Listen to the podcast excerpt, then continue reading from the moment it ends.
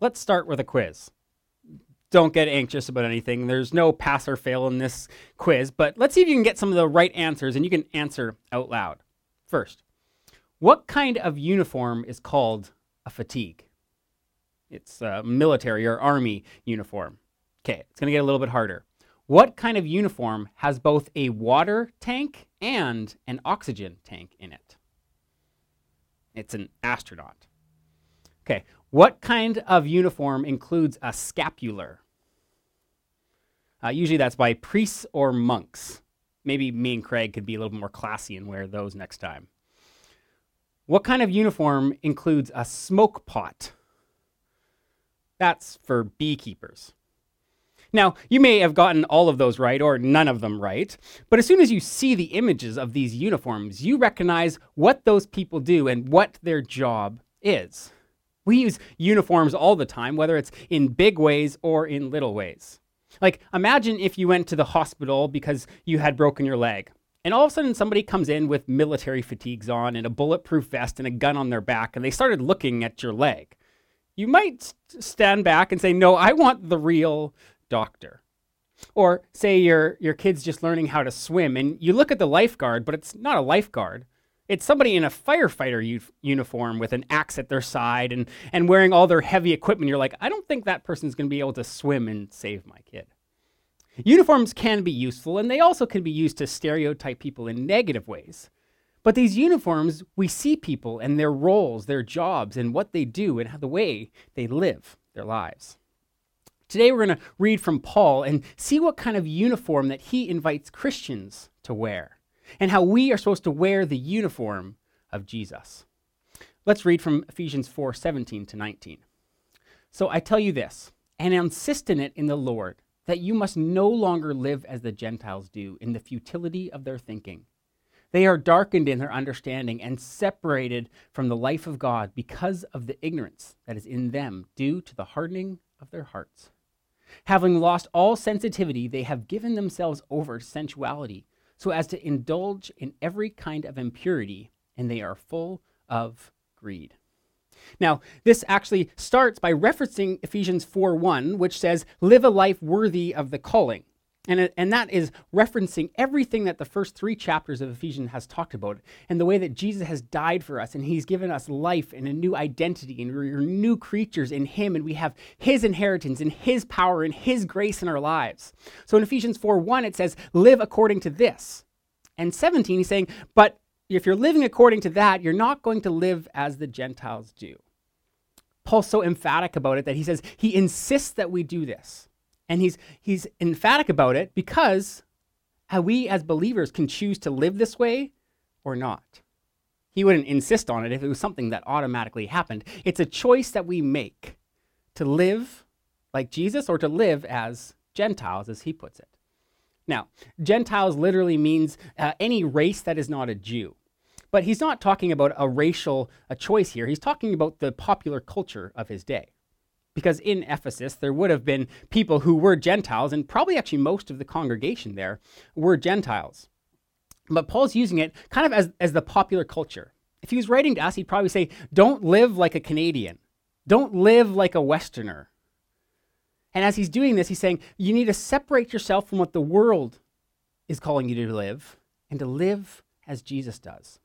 Because as Christians, we are called to live differently. And as we're called to live differently, it, it may seem crazy to other people. Because to be honest, some of the beliefs we have are a little bit crazy. Like, we believe God became a human, and then as that human, he chose to die. We believe that we don't even have to look out for ourselves, but we can sacrificially love others because we believe that God is in control and He'll care for us, even though, and so we don't have to care for ourselves all the time. There's these beliefs that we have that, that as they we understand them and realize who God is, it can seem like the lights come on. Paul says that, those, that Gentiles are those who are darkened in their understanding. Have you ever played Pictionary and, and you knew the answer, but nobody else knew the answer? And you're like, why can't they get it? It's so simple. And then when people understand what the answer is, they get it right away. It's like the lights are flipped on, and as soon as you know the answer, you know the answer. But it seems like nothing you can do can ever get the people who don't know the answer to actually know the answer. This is what Paul is talking about here is that, that those who are Gentiles or not believers are darkened in their understanding and they don't understand God, they don't understand the world in the same way we do, so they live completely differently. Now, for those of you here who may not be followers of Jesus, they may this may actually uh, seem offensive to you, and I, I understand that. And you probably think that we're the ones in the dark and we're the ones that need the lights turned on for us, and, and I understand that too. But I invite you to explore Christianity, to see is Jesus who he really says he was? Do we is what we believe true? Because if it's true, it's life-changing and it can give us the abundant life that God offers. And, and you may think that Christians live in a weird, different way. And the reason we believe we live this way is because of the way God has called us to, because of who He is and what He's done for us. Because, because who we are as Christians, we're not better than anybody else.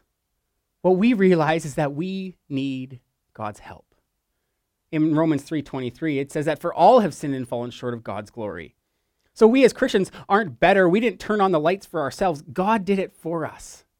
And we submit to him and surrender to him. And as a result, we can live differently than our culture. Because if Jesus isn't real, if God isn't real, then the most logical thing to do is to give yourselves over to sensuality and to indulge yourself in every kind of impurity, like Paul is talking about. Because if God isn't going to give us satisfaction, if God isn't going to give us the longings of our hearts that we desire in our deep core, then you're going to have to get those things for yourself. So, as a non believer, I totally understand you pursuing these things. But for those of us who are Christians, we know that the, the longings of our heart is nothing in this world. It is something that only God can give. Jim Carrey once said, I wish everyone could experience being rich and famous so they see it wasn't the answer to anything. The things of this world, richness and popularity, won't give us what we long for. Randy Alcorn said, You have been made for a person and a place. That person is Jesus, and that place is heaven. Anything else in this world is just a small glimpse of what we long for, the small glimpse of, of who God is and the life that He gives to us in such abundant ways as we continually pursue Him, submit, and surrender to Him and grow closer to Him in our Christian faith. And nothing will satisfy us. And that's why Paul finishes this section by saying, section by saying that they are full of greed. Now, this greed isn't just towards money. It's about all of the selfish indulgences that we go for, the, the desires and the passions and the, the ways that we try to find goodness and life and joy apart from God. There's greed because it will never satisfy us.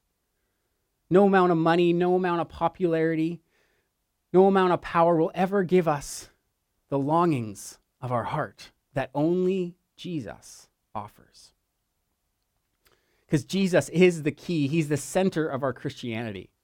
And in verse 20 to 21, it says, That, however, is not the way of life you learned when you heard about Christ and were taught in him in accordance with the truth that is in Jesus. The start of this passage says to take off the old and don't live like the Gentiles. And the end will tell us what to put on and how to live a godly life. But in the center, it talks about the center of our faith, and it's Jesus. Twice in these two verses, it says to be in Him and in Jesus. Our relationship is relying on Him and His work, His death on the cross has given us an opportunity to be connected with Him, to have a personal relationship with Him. The original Greek is actually kind of an awkward sentence. It says that you learned Jesus. It's not something we, that we normally say, that you learned this person. But it's implying that we don't just learn facts, we don't just learn about what happened to Jesus, which are important but we can actually have a personal relationship with Him.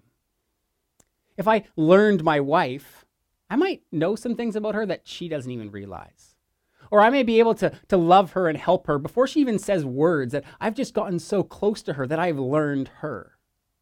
That's the kind of intimacy that Jesus is inviting us into as we connect with Him, as we submit to Him, as we believe in Him. And because we are in Christ, we don't have to be of the world. Because we are in Christ, we don't have to be of the world. And that's where Paul goes in the last few verses, in verses 22 to 24. He says, You were taught with regard to your former way of life to put off your old self, which is being corrupted by its deceitful desires, to be made new in the attitude of your minds, and to put on the new self, created to be like God in true righteousness and holiness. Paul is inviting us to first take off the old, to be made new, and then to put on the new. This sentiment is actually throughout Paul's letters to the different churches in the New Testament, uh, one of which is in Romans 6 6, where he says, For we know that our old self was crucified with him, so that the body ruled by sin might, might be done away with, that we should no longer be slaves to sin. Our old self, as believers, as believers who have trusted in Jesus' crucifixion, that our old self has died with him. And now we no longer have to live according to our, our sinful desires. We no longer have to live according to the passions of our flesh or, or indulge ourselves, like Paul talks about in Ephesians 4. We have been freed so we can live differently. Imagine being put in a straitjacket. And, and that's the sin in our lives. We are captivated by it. We are enslaved by it. And, we can't do anything about it until we put our faith in Jesus. And as we put our faith in Him, He unlocks the straitjacket. How ridiculous would it be if we chose to still live in the straitjacket? If we still chose to try to eat cereal in the morning with a straitjacket on or, or put our pants on with a straitjacket on? It, it might be uncomfortable to take off the straitjacket because we're so used to it.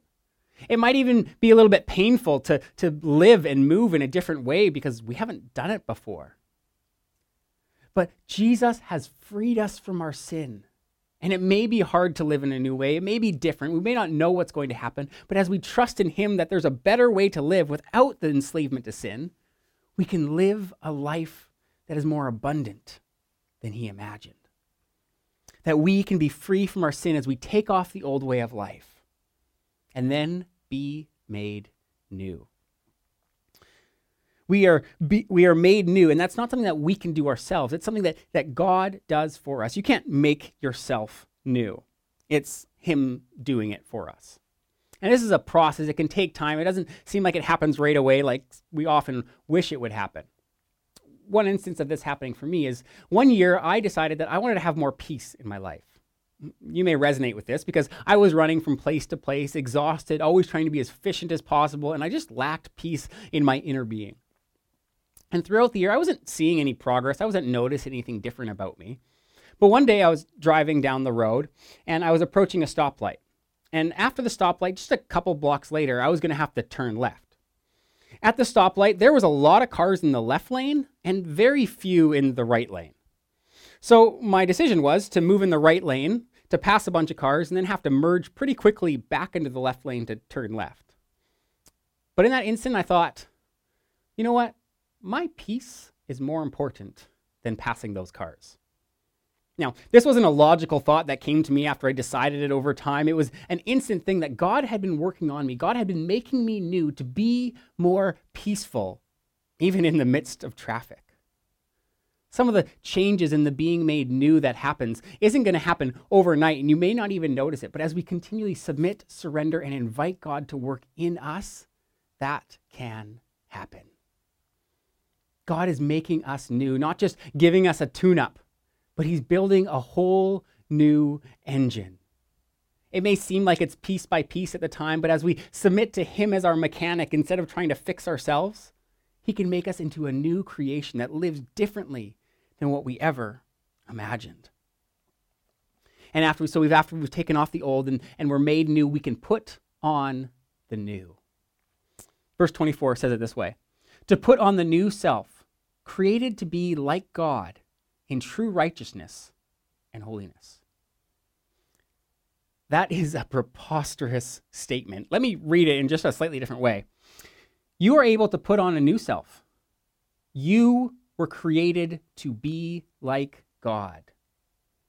You were created to live in true righteousness. You were created to be holy. So instead of living like the world, we can be like God. And that's what he's inviting us here with in, in true righteousness and true holiness. Now, being righteous is, is this moral perfection. It's more than just being a good person. Uh, D.W. Deal says it this way it's an eternally perfect standard of what is right. That's what God is inviting us into. That is how God is inviting us to live. live. You can't do that on your, on, by yourself. Maybe you can be a good person by yourself, but you can't reach this eternally perfect standard by yourself. But God is inviting you to be made new and to put on that new self. And not only called to righteousness, God has also called us to holiness. Now, holiness is a, is a similar saying. It also talks about uh, having a moral perfection in it, but it also includes being set apart, that you're different than what the rest of the world is. That there's something different about you, that, that it's almost like you don't belong here. And in other parts of the New Testament, it calls Christians and believers aliens or ambassadors living in a foreign land that He has called us to live, set apart for Him. God called uh, the people in the Old Testament, in, in Leviticus 11 44 to 45, God says, tells the people to be holy as I am holy. But again and again, they fail. They try to do it from their own work. They try to do it from their own self discipline and their own self righteousness. And again and again, they fail. And just like that, if we're trying to do it on our own, we too will fail.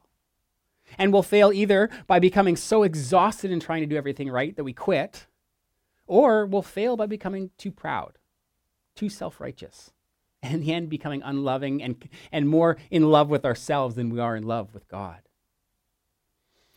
But in Ezekiel, God tells us how we can have a new way of life and how we can actually live this out.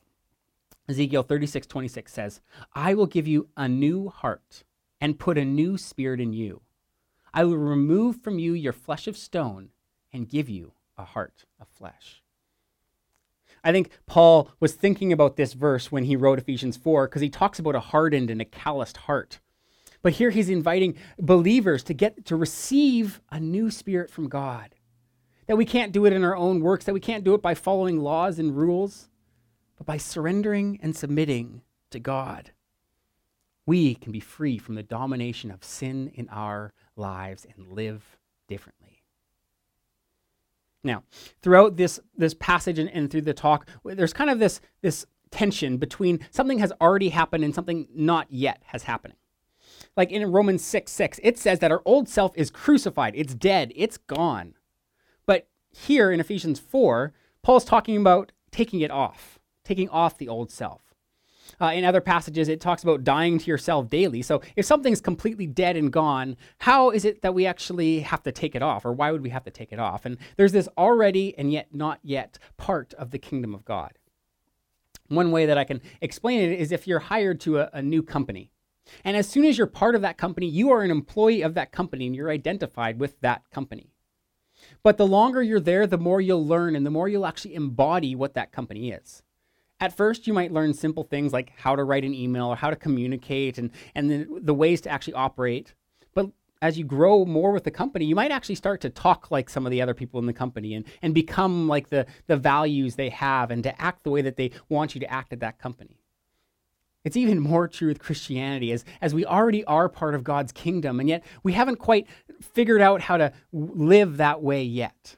And He'll continually work in us to be more and more like Him, so that we can take off the old, be made new, and put on the new.